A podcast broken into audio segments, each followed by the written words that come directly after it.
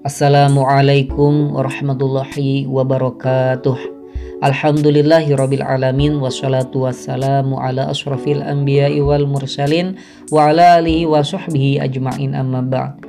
Wa qala Nabi sallallahu alaihi wasallam kun aliman au muta'aliman au mustami'an au muhibban wa la takun hamisan fatahlaka.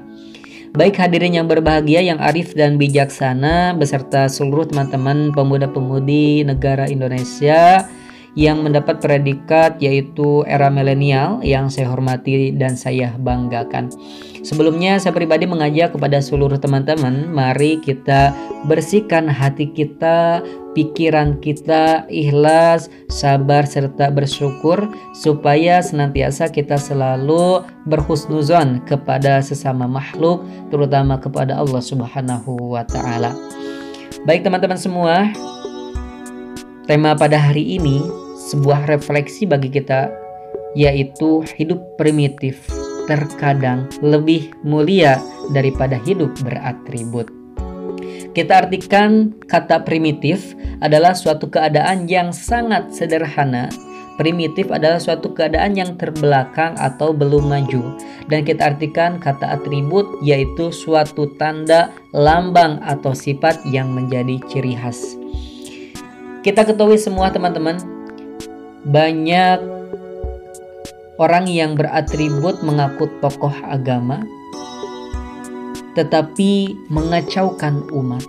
Tidak sedikit orang yang beratribut pejabat tapi rakus memakan harta orang lain dan tidak sedikit pula orang yang beratribut mengaku sebagai tokoh nasional tetapi diskriminasi rasis dan sebagainya.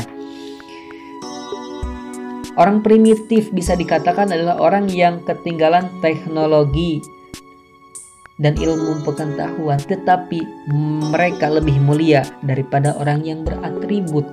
Mereka diajarkan untuk bijaksana, diajarkan untuk saling mengasihi, diajarkan untuk tidak rakus serta bergotong royong. Beda dengan halnya orang-orang yang sekarang mengaku sebagai tokoh-tokoh, tetapi tidak patut kita teladani. Allah Subhanahu wa taala dalam surat Al-Hujurat ayat 13 berfirman A'udzu billahi minasyaitonir rajim Bismillahirrahmanirrahim. Inna akramakum 'indallahi atqakum. Innallaha alimun khabir.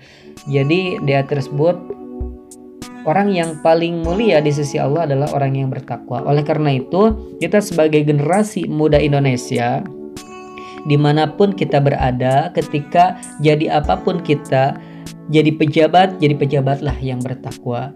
Jadi tokoh agama, jadi tokoh agamalah yang bertakwa. Jadi tokoh nasional, jadi tokoh nasional yang bertakwa. Sekalipun kita menjadi seorang buruh, jadi buruhlah kita yang bertakwa. Oleh karena itu, siapa yang lebih mulia? orang primitif, atau kita semua. Jangan mengaku kita manusia berkeadaban kalau kita masih akhlaknya seperti hewan dan tidak sehat mental.